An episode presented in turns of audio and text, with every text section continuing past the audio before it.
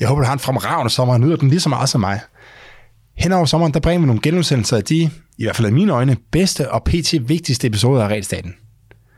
I dag, der skal vi høre afsnittet om øh, et regelloft, hvor, som er optaget med Laura Jones fra øh, Canada. Jeg ved, afsnittet på engelsk, og det er nok nogle af jer, der tænker sådan, ah, engelsk er en lille smule mere besværligt at sætte sig ind i, specielt her, når det er varmt, og man egentlig bare gerne vil slappe meget af. Men lyt lige til det, for det er faktisk rigtig, rigtig vigtigt. Liberale Alliance, de går til valg på et regeloft. De har meldt ud, at de vil have en øh, en ind, to ud øh, regel, og nye borgerlige vil også have et regeloft. Så et regeloft er faktisk noget, der kommer til at fylde noget i, øh, i valgkampen, og derfor er det selvfølgelig vigtigt, og måske det helt rigtige tidspunkt at blive klogere på, eller øh, mindet om, hvis jeg har hørt det før, hvor effektivt et regeloft rent faktisk kan fungere, og hvad et regeloft kan gøre for det danske samfund. Så god fornøjelse med afsnittet.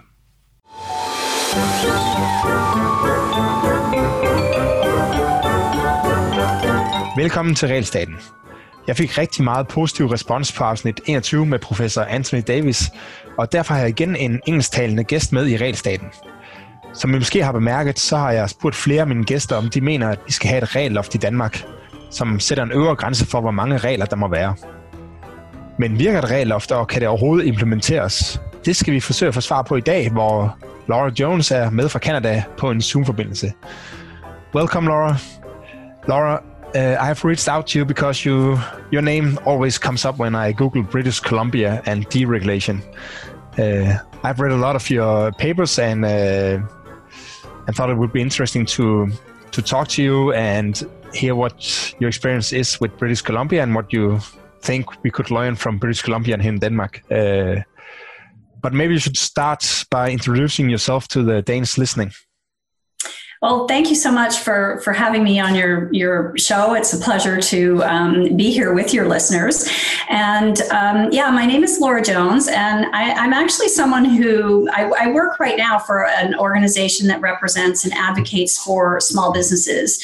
Um, before that, I worked for a think tank uh, in Canada, and I've also done some teaching of economics. So I've had a bit of a varied uh, career. But one thing that's been constant throughout my um, my career is an interest in regulation because right from a very early time when I was first uh, just a junior policy analyst, it struck me as incredible that when you look at taxation, there's all kinds of data that we have to understand. Um, and taxes, of course, affect all of us in a major way. So it's important that we have good information and we can have robust debates about, you know, what the appropriate tax levels might be and whether our tax dollars are being spent appropriately. And of course, we have a lot of data to, to have those debates. And then we look at this other instrument that government has that affects our lives in a very big way for good and uh, but also um, in some cases for not so good outcomes. And i'm talking of course about regulation. And we have very little information with which to evaluate. And so this sort of became a, a real interest of mine in particular you know the, the lack of good data and how do we change that and and what models might be out there um, and so I live in, in the province of British Columbia in Canada. And uh, so um, we had been advocating uh, that governments start measuring and do something about this. And, and British Columbia became one of the first governments in North America to put in place a model that I think works. There are lots of governments that talk about reducing red tape or they talk about uh, changing regulations but um, very few actually deliver on that promise in a way where you can look at it and say, yeah, you know what, I think that did some good. Um, so that's a little bit about a very short introduction to to my what I do, but also my interest in in, in regulatory reform. Yeah, and I, just to follow up on that, I think your your interest in uh, all the data we have on how taxes work in the society compared to how little we know about how regulation work in the uh, society is uh, very interesting because a lot of regulation is basically just a very high tax uh, on some actions. Uh, so so basically the same it's the same thing that regulation can do as very high taxes, uh, but we just don't know how how it works and how it affects the society and as yeah, well as we understand taxes. Yeah, the difference between you know taxes and regulation is really that that it, it, you know I mean, there are some differences, but taxes are essentially a hidden a hidden tax on people because it makes the the uh, you know things more expensive. The prices you pay for things more expensive. It, there are fewer jobs as a result of regulation. Regulations aren't free. We tend to think of them as free, but they're not free. Um, they have costs and they also have benefits. So you know it's important to to acknowledge that as well. That it's not that we're saying that the optimal amount of regulatory activity would be zero in the same way that we wouldn't say that the optimal tax levels would be zero. But what it, it, but it's still important to acknowledge that that that there are costs there and the optimal level of regulatory activity isn't that every second of every day is spent on regulation either. So how do we find that balance? How do we find that that sweet spot um, well and how do we do it if we don't have good information with which to have the kind of debates again that we have on the tax side where we say hey i i'm not sure we got good value for the tax money we spent on you know on on whatever um, program, and then we can have those debates. And what that delivers is accountability, um, transparency, and accountability. And I think whether you believe in more regulation or less regulation, most people agree that accountability and transparency are good things for governments to have. True, true.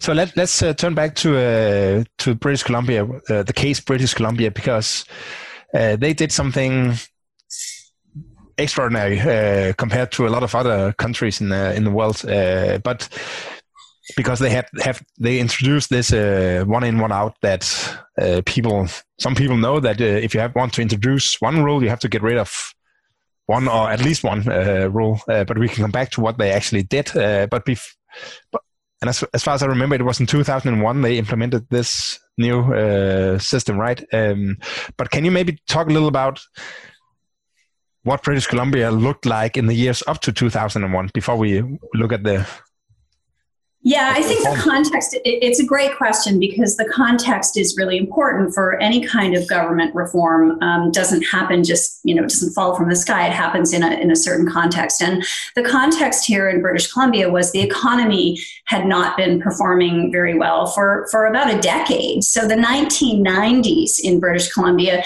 to this day are still often referred to as the dismal decade.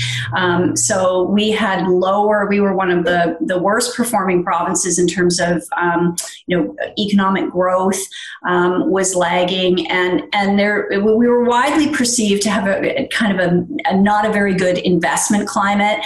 Um, it was we were seen as a high tax jurisdiction and also a very high regulatory regulated jurisdiction. And in fact the head of the, the, the bc government after he was no longer in political office actually was quoted in in our in our um, in our provincial newspaper as saying look we were a kind of an old fashioned activist government and we had no more money to spend so we turned to regulation. I mean he acknowledged what it, what had gone on. And so things were so bad just to give your listeners some indication. Um, you know, restaurants, um, uh, you know, restaurants could could serve beer with certain food, but not with other food.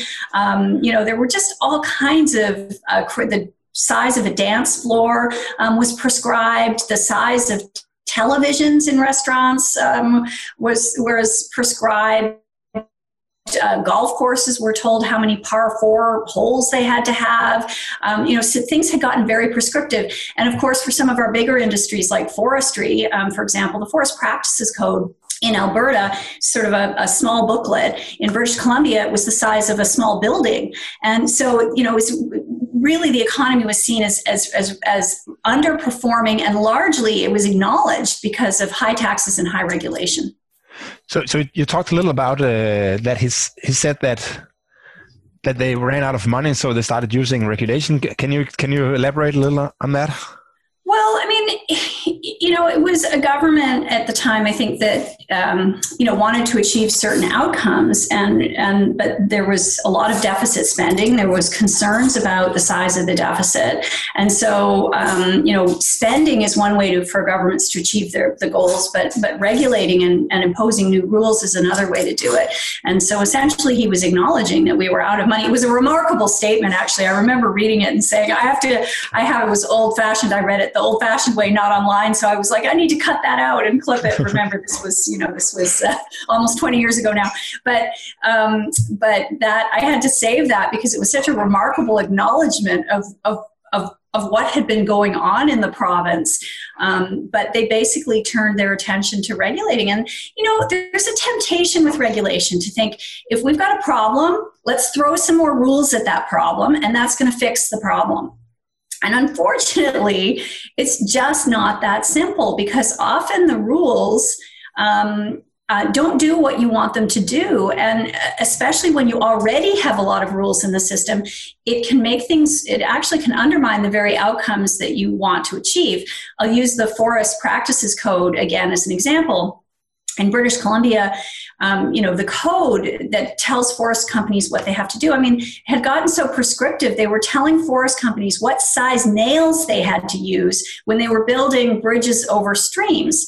Um, and so ask yourself does that really improve the health safety environmental outcomes that we that we're looking for and it looks like the answer was no because once that forest practices code was streamlined um, i remember the minister talking about how the 10 years after the forest practices code you had fewer deaths in the forest industry in the 10 years after it was it was reduced compared to the 10 years before when you had this giant um, book of rules. And I, I, use one example, if you'll indulge me, it's a simple one.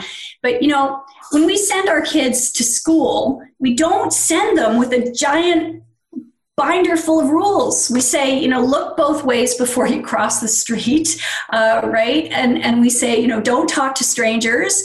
And you know, i have got a teenager now, so I always say to him, don't do anything dumb. You know, and I, I, keep you keep the rules simple for for for a good reason. Now, I'm I'm that's uh, in some cases an oversimplification of what's going on, um, but the point that I'm trying to make is it's not always more rules that make you safer. In some cases, it's actually paying attention to a few really, really important ones. And we know that instinctively with our kids. Mm. Simple rules for a complex world. Yeah. I, I, th- I, thought the, one of my work thesis is that, uh, that the reasons that uh, regulation may, might get out of control is because if a if the government wants to fix a problem, uh, they usually will, will, throw some money at it. Uh, but if they want to throw money at a problem, they also they have to finance it somehow. So either have to increase taxes or uh, or cut down on other expenses. Uh, but it's not the same with uh, with regulation because there's no limit to how many rules you can uh, make from the when you're a politician. So. It, so, it's a so good that's, point. Ba- that's basically what your, your your story tells me that uh, that's actually how yeah. they think. well, it's a good point, and it's what in some ways makes regulation a, a pro- very problematic policy area because there's no budget constraint. Um, in the same way there is with taxes and spending. I mean, we might not be happy with how much a government is spending, but at some point, um, you know, there's a there there there there's some limits. I mean, they know politically that taking more and more of someone's paycheck at some point becomes unpopular.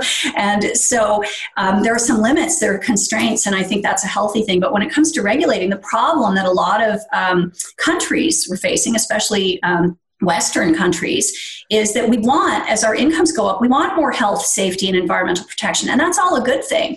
But sometimes that demand gets expressed in more and more rules. Um, and you know, with no constraint on that, we're not very creative about it. We add costs, but we add costs into the system, but they're not all that visible. So it's hard for citizens to make that connection. Interestingly, in British Columbia, things had gotten so bad, we were kind of hitting the wall with these, you know, rules I described that restaurants were being told what size television sets to have it had gotten so bad that even even the general public was kind of feeling like hold on a minute i think this is undermining my standard of living and that's the context in which the reforms were able to um, move forward okay so so it was so bad that the voters understood that uh the voters this is probably re- the reason the reason my burger is really expensive is because the TV screens and dance floor is regulated. Yeah, or the reason unemployment that my my son might not be able to find a job is that you know the investment you know, there's something not right here. We're not, as we look at other provinces, um, other parts of the country, that we're doing better. And and I, I think people were scratching their head, at least to the point that enough people understood it that during the 2001 election, which was a big change for British Columbia because we had a, a change in, in, in government then, the, the party that would eventually become government made a rather remarkable election commitment. So they said, if you elect us, we will cut your taxes. Okay that's not so surprising. But we will you know balance the budget again not so surprising. But the big surprising one was if you elect us we will cut regulation. They weren't even talking about red tape. They were saying we're just going to cut regulation by one third and in three years and I, you know, when I heard this, of course, as someone who had been um, advocating that governments measure, I was so excited. Not by the one third. Everyone else was kind of like one third. Ooh, that's a that's a good amount. That's you know something to get excited about. I was like, uh, uh-uh. uh They've just done something. They don't even know what they've done. One third means they are going to have to measure it. And, you know, sure enough, first thing after, or not that long after the election, the new, they appointed a new minister who was responsible for this. And he, you know, there aren't that many people who get really excited about regulations. So he found me pretty quickly. And he said, you know, Laura, he said, one third of what? In other words, how the heck are we going to measure this? You know, like, and because I think he had assumed, or the government had assumed, or the politicians before they got elected had assumed that, oh, of course there would be ways to measure this. And, you know, so they came up with a target that seemed reasonable to them and put it out there. But one of their first big challenges was how do you measure it? And that, of course, is a very, very important part of regulatory reform. And it's an important thing to get right. But before we get to that, uh, because I think that's uh, an important question, uh, part of the next question I have. But before we get to that, uh, can, I mean, what is your sense of how the voters got uh, aware of the problems with regulation? Was it uh, was it because of NGOs, or was it just a common understanding that you ran into regulation all the time, or how did it? How how did you they come to that acknowledgement? Well, there were a lot of a lot of um, um, people, particularly in the business community, had started to express some pretty serious dissatisfaction with with the level of regulation, and because the general economic indicators, whether you look at employment or you know new job creation or economic growth. All of the key indicators were, you know, in Canada, we have 10 provinces and we often compare ourselves, you know, and we look at who's doing what and how. Mm-hmm. And, you know, when you're one of the, um, we're one, British Columbia is one of the, the bigger provinces in the, in the country and likes to think of itself as, you know, a pretty good economic player. When you're consistently at the bottom of that list or close to the bottom of that list, that starts to have an impact on people's psychology. You know, they're thinking, what, hold on a minute, what's not right here? And um, you know, increasingly business leaders were making the connection. There's taxes are too high and regulation was too high. People were feeling the tax burden, and then there were these ridiculous stories about regulation that started coming up. Um, you know, where people are going, "Hold on a minute, do we really need to say that with onion rings you can order a beer, but with French fries you can't?" And I'm probably getting that the opposite way around. But it was something, you know, the rules were that bad that it was it was it, they were kind of almost you could make fun of them um, and you know sometimes things have to get really bad before they get better. Oh that, actually uh, it sounds good because uh, because we, we have an instagram profile where we actually where we post rules like the ones you uh, mentioned uh, for danish rules uh, because we want to make people aware about where are we going? And uh, with all these stupid rules uh, and we, we, we only scratch the surface uh, because there's plenty of rules out there. Um, but when the when the state makes regulation that prohibit you from uh, biking next to a cargo bike uh, is that is that sound regulation or is that just over regulation and in my view it's, uh, it's a clear example of over regulation and so it sounds like at least we're on the right track but it also sounds like we have a, a, lot of work to do because I don't think that there are many people in Denmark as worried about uh, over-regulation as me. Uh, but but maybe we'll get there sooner or later. I, well, I think you're absolutely on the right track because I think one of the important things, not every jurisdiction is as bad as British Columbia was, but I think it's really important. I think people worry about reducing regulation because they worry about reducing the good regulations. So, you know, if we really simplify this and we say there are good rules and there are bad rules, right? Mm. There's, and I call it kind of justified regulation and red tape, like, because people understand the kind of common language term red tape, which is, you know, the stuff that really is ridiculous. And let's start with we don't have to argue about the good rules. There's enough in the red tape category that, and these are the rules that are just deliver a lot of costs for very little or no benefit, or they're the frustrating, I also include in that the frustrating government customer service, the bad government customer service, you know, when you can't get an answer to a question that you need in order to comply, when you're, you know, on hold for 45 minutes or you have to wait in a long line to get a form that you should be able to do online, or the online form is so complicated you don't understand. The language is so bad you don't even understand what it is they want you to do. All of that is a giant waste of time and money, and it gives you nothing in terms of environmental or health or safety benefit and if we were to reduce that what you're what you're doing is you're giving people back the most valuable resource time mm. right? And then what they choose to do with that time they might invest in their business they might spend a little more time with their family um, you know they'd probably be a lot less stressed out. And that's not just for you know small business owners or others who are kind of more directly engaged in in dealing with the regulatory burden. Citizens too have to deal with you know a, a fair amount of it whether it's tax forms that are overly complicated, so you have to pay someone else to do it because it's too complicated to do it. I mean, all of these things um, affect us. Sure, sure. So, so you said the new uh, government in 2001 they wanted to cut regulation by one third, uh, and you already said that. So, first of all, you need to measure it. So, can can can you talk a little about what what you did uh, and what the problems were? Yeah so so you know I, as you said i was so excited this one third in three years because it's like okay they have to measure it now and they don't even know what they've done. And then the minister came and talked to me and said well one third of what? What are we going to measure? And i honestly didn't have a great answer for him. I, I said look at the, at the time the state of the art was you could count regulations. I said that's problematic because each regulation can have literally thousands of requirements associated mm. with it. So, you know, and it's not going to sound like a very big number when you just look at the total number of regulations.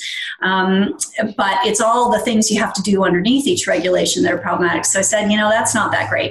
And then I said some some um, some researchers were counting pages of regulation, but again, that's not you know you just from a gut feeling, you say, mm, I, I, don't know, that's not such a great um, measure. Cost is would be your ideal, and the academic community would say, well, of course you want to look at the cost, and of course you do, but um, unfortunately, that sounds good in theory, really quite difficult actually in practice to get a good estimate of the cost.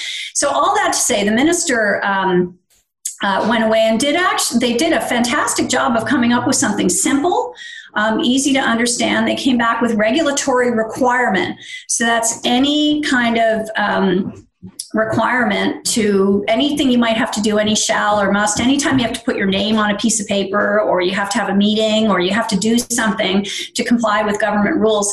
And they said, let's not just look at what's in the regulation, let's also look at what's in the law itself, which is a source of rules, but also in the guidance and the policies and the forms, which you know are tend to be much bigger actually category than the regulations. So they looked at everything and they counted regulatory mm-hmm. requirements and their initial count was um, you know was about well they had to do some adjustments afterwards but it was about 330000 regulatory requirements that they found. And they said we're, we're going to reduce one third of that in three years.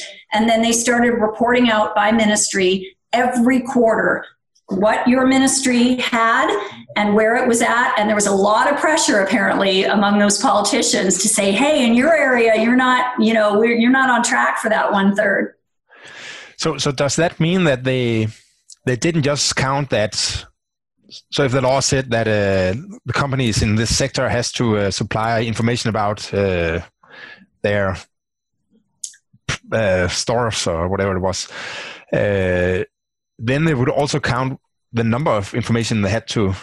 So if they have to give information about a number of employees and number of cars, and then that would count as different. That would count as four.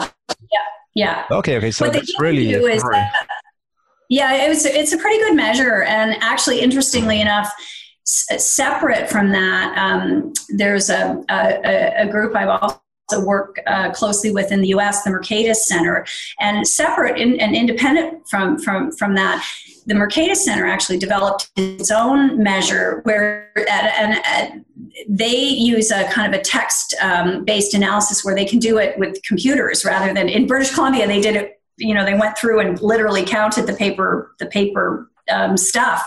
Um, and they came up with a very similar approach, which was interesting because it was completely independent. But I think what's important in your measure is it has to be simple enough that people can understand it.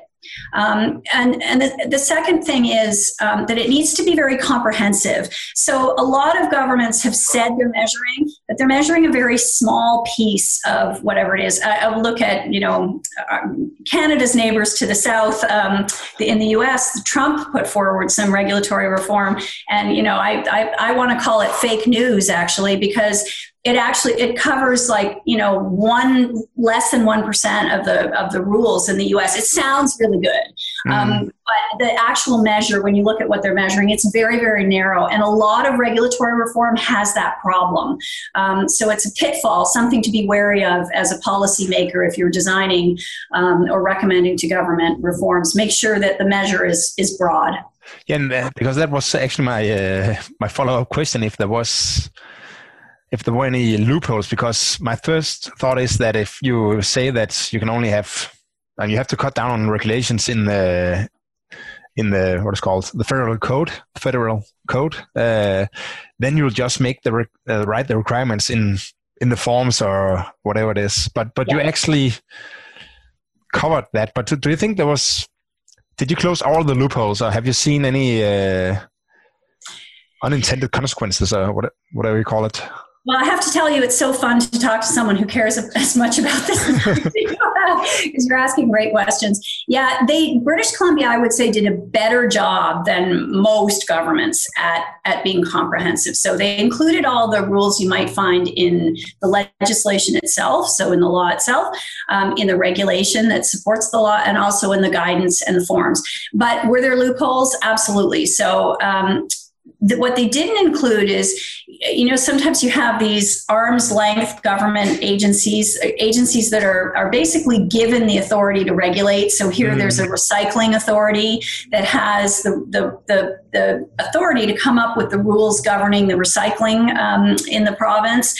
And their their rules aren't included in the count. So that's something we've been pushing for. There i would say it's pretty much it's it's not they they did a pretty good job. I'd give them sort of a B plus on this, but did yeah. they go all the way? No. However, um, interestingly, um, in Canada, the British Columbia model has has led to a number of other provinces to look at what they did, and so there's another province, Manitoba, that has done a very comprehensive count, and they would be one to look at for anyone interested in regulatory measurement.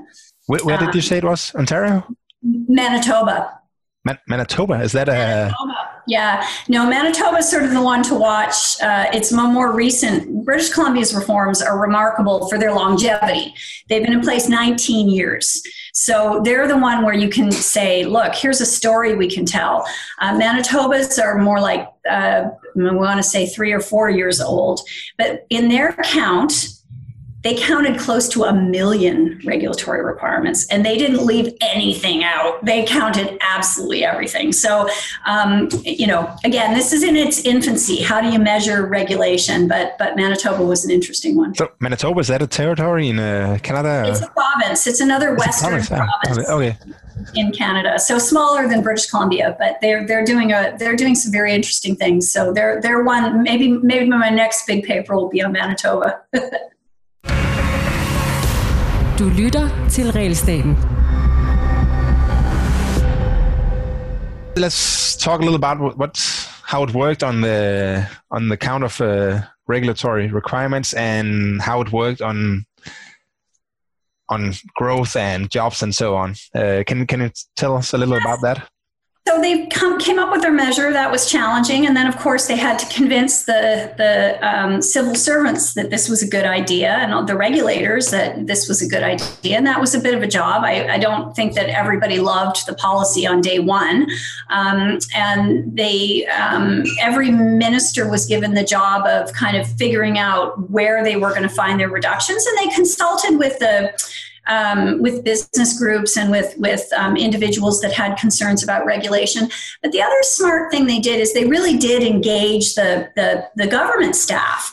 And I remember talking to a regulator around that time who said, you know, it's kind of like my job has changed from regulation maker to regulation manager and that's a big culture shift right mm so one of the things that they they did in order to get to the one third reduction is they said for every one new regulatory requirement coming in and they knew there would be new ones coming in regulators you have to identify two to get rid of. And i'm telling you regulators are really good at this. Like if you change their their job, they're really good at keeping the rules that need to be kept and finding the ones that they can live without. Um, and so at one point in British Columbia, they were getting rid of five for one. Um, they were so good at it. Um, but they, they, they, they had to do two for one until the one third target was met. So by 2004, three years later, they had met the one third uh, reduction target. Now, at that time, I was a you know an advocate um, for small business who also care a lot about regulation. I said, hold on a minute. Once they hit the target, then what happens?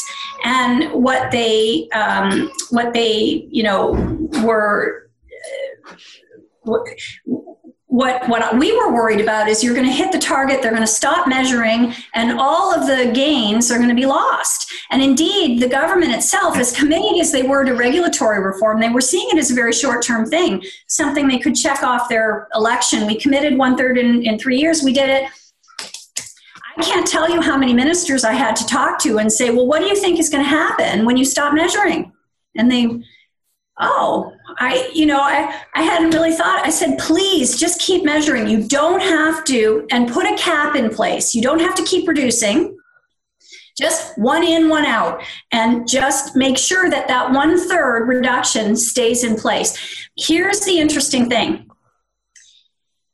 they continued to reduce even when they didn't have to. So British Columbia is not now in 2020 at standing at um, one third below where we were in 2001. We're almost 50% below. So they've cut the number of rules in half.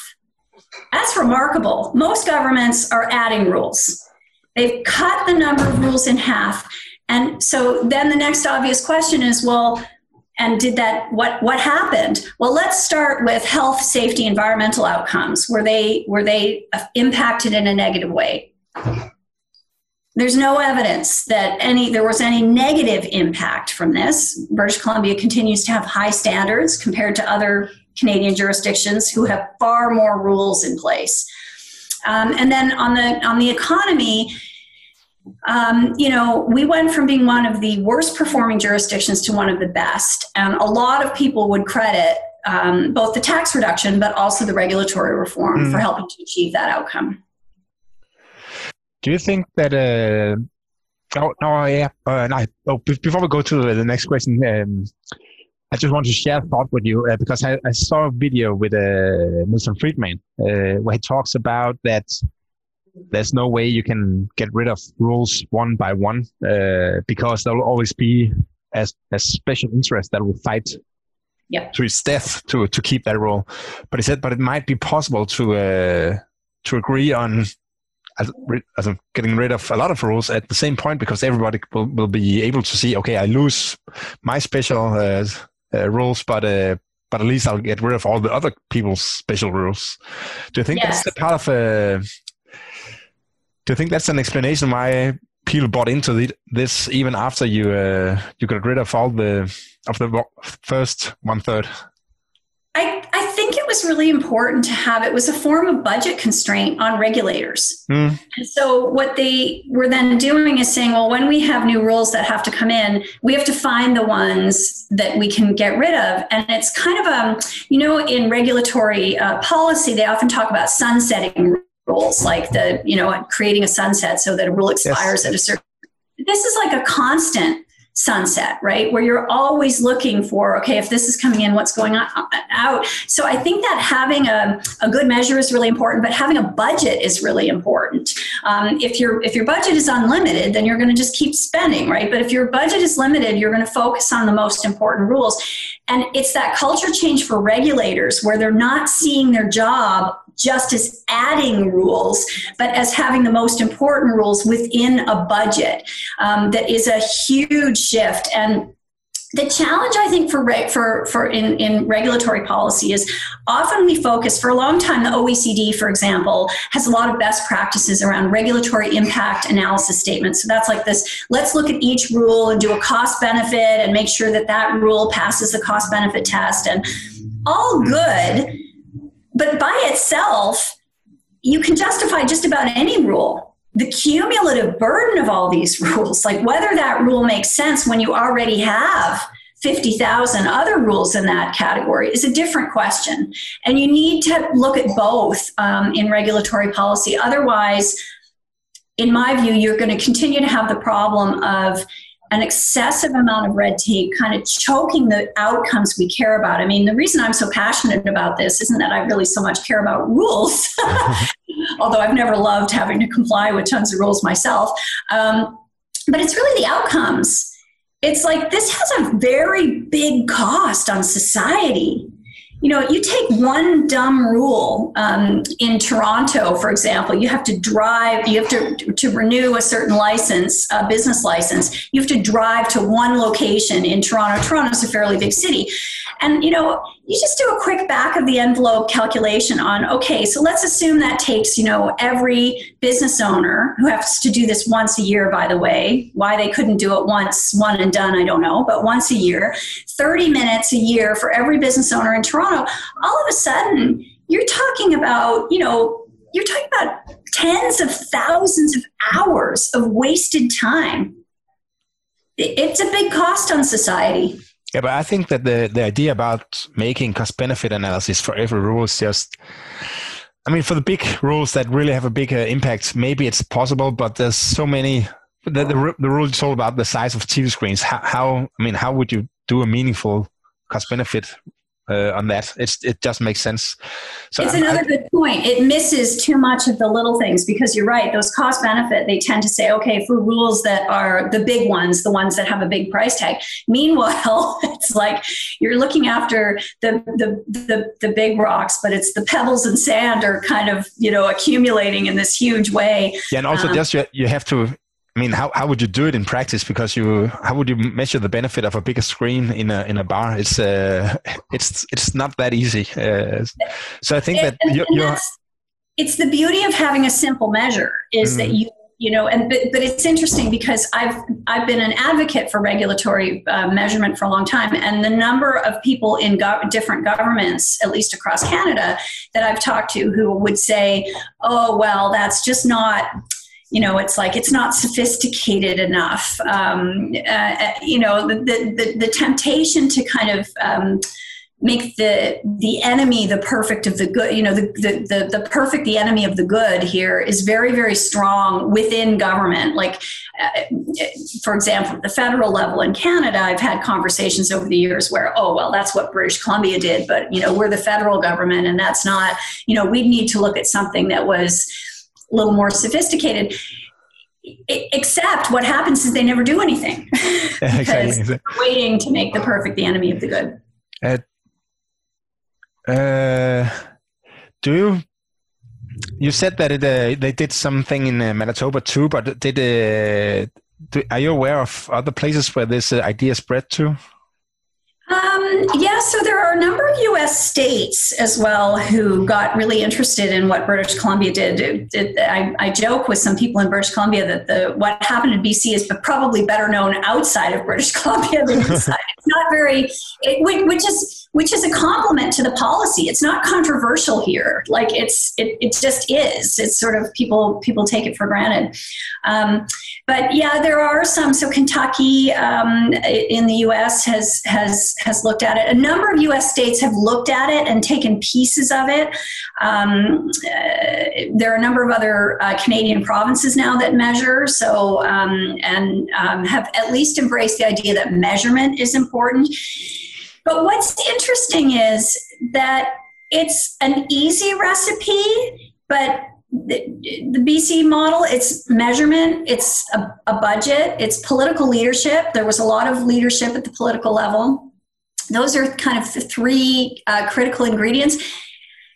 And yet, for some reason, it's so tempting for others who say, I want to do that, but I'm going to leave out one of those ingredients or I'm going to modify that a little bit. And then what happens is not, it's not delivering the same results where, um, so it's it's an interesting it's simple but it but it also and yes others have taken pieces of it but i wouldn't say there are too many people who have followed it carefully enough to see the same results So yeah, when you when you say political leadership, does that mean that the prime minister, whatever it's called in British Columbia, yeah. that that he or she tells every minister minister that uh, you have to do this, uh, or, or find somebody somebody else to do the job? Is that what? Yeah, you you, you in in British in, in, British Columbia there were a few things where I said, okay, there's there's leadership. It first of all, it was an election commitment, so then it said, okay, this isn't just like number 20 on the list of things we want to do. This is, you know, this is in the top three. We want to be able to show voters that we did this. So, and so it was a commitment from the premier, who's the top of the provincial government here. Mm. Um, and because regulation is across all government departments, it kind of has to come from that leadership, has to come, again, I think, um, from the top. But he did something quite smart. He appointed a minister whose only job it was to make sure this policy worked. And so he had a minister of deregulation. Now, I wouldn't advocate calling it deregulation, um, you know, because that scares people. But in the BC context at the time, that worked. Um, but a minister of regulatory accountability, a minister of red tape reduction, a minister of, you know, those things. Having someone whose only job it was um, meant he was really and he was a good minister so we got lucky with that. And he really championed the, the cause and he focused on it and um, he delivered. But they were reporting regularly um, so that was very very um, important to the success. You know there's one other thing that i would mention um, if you want to if you're interested in talking about it and that's the the importance of an outs, outside groups. And i know you were talking about putting on um, social media some of the ridiculous examples. And i do think actually that's really really important. And i, I can talk a little bit about that if you like because sure, sure. I, I, think that's cr- another critical ingredient. Yeah just, just uh, go, go ahead. Yeah okay. So you know, I've thought a lot about because so many jurisdictions have tried to reform regulation and failed, you know, at least failed from the point of view of those on the ground saying, yeah, that actually made a difference. And I think the government did actually lighten the load of red tape. So I've thought a lot about what success looks like. And for a long time, I focused on what government needs to do. They need to measure, they need to have political leadership. Again, they need to have this kind of regulatory budget idea where there's a constraint on the regulators but I think there's another critical ingredient, and I think think tanks, I think um, uh, uh, small business groups like the one I, I'm a part of right now, business associations, there needs to be people on the outside of government really championing this and really holding governments accountable. So you know, why has the BC model survived 19 years? Why have other provinces in Canada started measuring? Why was Canada at the federal level the first government in the world to make one in, one out the law federally? The answer isn't they just felt like, oh, all of a sudden we're going to do this. Um, you know, as an advocacy we really were have been pushing this hard. The BC model wouldn't exist, I would suggest, if it weren't for the small business group that I belong to saying to ministers, keep measuring. Mm-hmm. And then we have a report card we do every year. It's a very simple report card um, for provinces. And it, it's are you measuring? and, and what is your measure? Let's tell me what it is. So be transparent about it, right? Um, do you have a budget, like a one in, one out policy in place? Um, is there political leadership? And we give uh, grades across Canada. And when I first started the report card, um, there were no A's. And now we have more A's than any other. We still have some F's on our report card, um, but just about every province is doing something. So it's that kind of accountability. We also do a, a Golden Scissors Award. So we give an award to the government that's done the best red tape cutting and like you, we sort of profile the ridiculous examples so that the public understands when we're talking about reducing um, uh, uh, red tape, we're not talking about necessary rules. We're talking about the stuff that all of us get frustrated by. Yeah. And so we have Red Tape Awareness Week every January, and we spend a week doing this. And I think that's been really important to keeping governments focused. A lot of ministers say, "Oh, when's Red Tape Awareness Week?" They want to make an announcement. What's their grade going to be? You know, they're they're worried about this stuff. So there needs to be some some some people on the outside holding governments accountable accountable for what they're doing in this area. That's really, really important.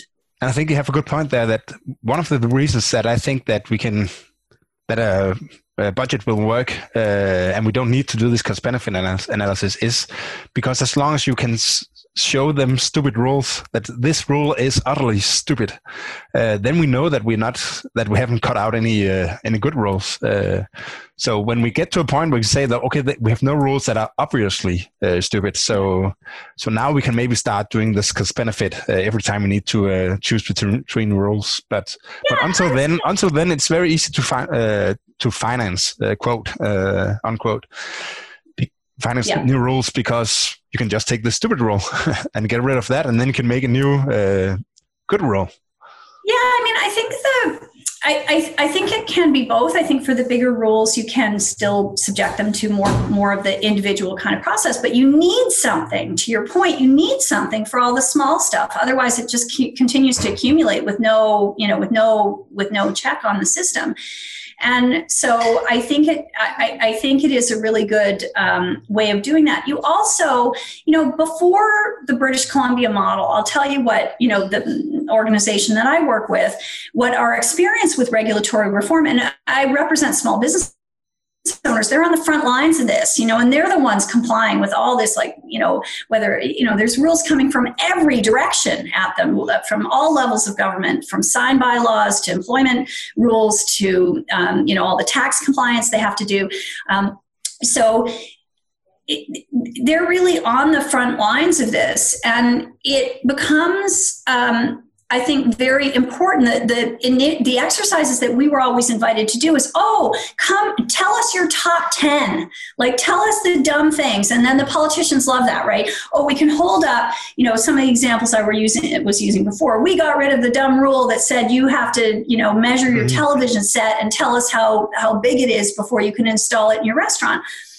That's great but while they're busy getting rid of the top 10, our experience was they'd come up with 300 more, right? so we were losing that fight.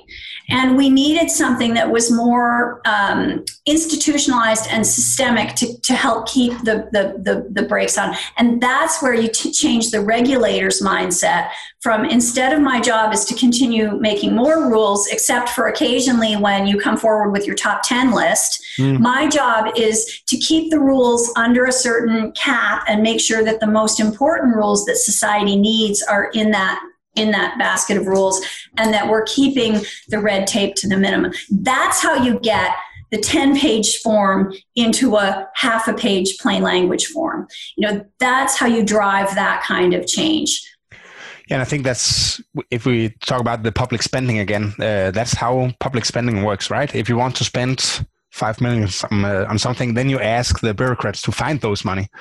So say, what can we um, what, what can we cut down on? Because I need five minutes for, for this new uh, project. And sometimes they'll come back and say we can't find this uh, money because it will hurt really really bad. Uh, and then we, they drop the project uh, or they'll come back and say we can cut down here and here. And then you have your five million and uh, they, they can say that uh, okay i think this project is, is better than what we cut down on. And and that's basically as i see it how how this regulatory budget works right yeah, it's really common sense. I mean, it, it really isn't. this is the thing that I go back to when I was a junior policy analyst. I'm like, well, why aren't we doing this? I mean, this is like it's common sense.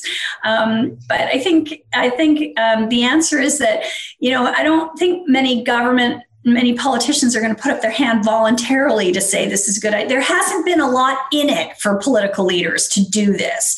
And that comes back to why it's so important that um, you know, small business associations, concerned citizens, think tanks are out there saying, let me let me make sure there is something in it for you, Mr. Mrs. Politician, um, Ms. Politician.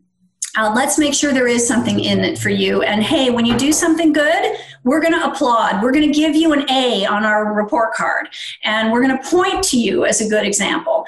Um, it's a big part of what we've done with British Columbia, right? We're going to celebrate this success, and mm. we're going to put it, in British Columbia's case, on the world stage. Well, part of that um, is so that they don't abandon it. Um, one of my biggest fears has been, you know, a change in government, which we've had now in British Columbia, and this would all we would lose all of this good work.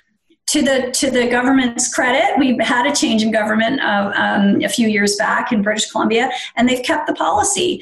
Um, so you know, and they've kept reporting every year, and and good for them. But that, but but you've got to applaud the politicians for doing this work um, because otherwise there's nothing in it for them and there has to be something in it for them sure sure okay laura uh, this has been really interesting and I, I, I, have you've put a lot of words on uh, my own thoughts about how um, how this uh, work and i'm I mean, I'm totally on your. Uh, when I was just as excited as you when I when you talked about how how this was implemented, and I started thinking about, oh, if this happened in uh, Denmark, what would uh, how would it be? Um, so so I I hope that we can persuade. Denmark has a multi-party system, so so to begin with, I only have to persuade one party to have this as the main policy, and then hopefully that uh, can lead to something more. Um, so we'll we'll see what happens. Well, I wish you luck and, and please uh, stay in touch. It's been an absolute pleasure. Sure. And it's always nice to talk to people who really understand and uh, understand the policy and understand why it's important. So let's uh, let's uh, let's stay in touch. And I I wish you every. I would I would love to. Laura, it has been a pleasure and very interesting uh, talking to you. Uh, can you hang on two seconds and then I'll make an outro to, sure. til jer, der lytter derude, så jeg, jeg håber, I nød det her afsnit lige så meget som øh, mig selv. Jeg skal lige snakke lidt mere med Laura, fordi jeg har nogle idéer til noget samarbejde og sådan noget, men som altid, så kan I fange mig øh, på mail, eller Facebook, eller Twitter, eller hvor I nu øh, synes, det virker mest fordelagtigt for jer selv, så skal jeg nok svare tilbage igen. Øh, tak fordi I lyttede med. thank you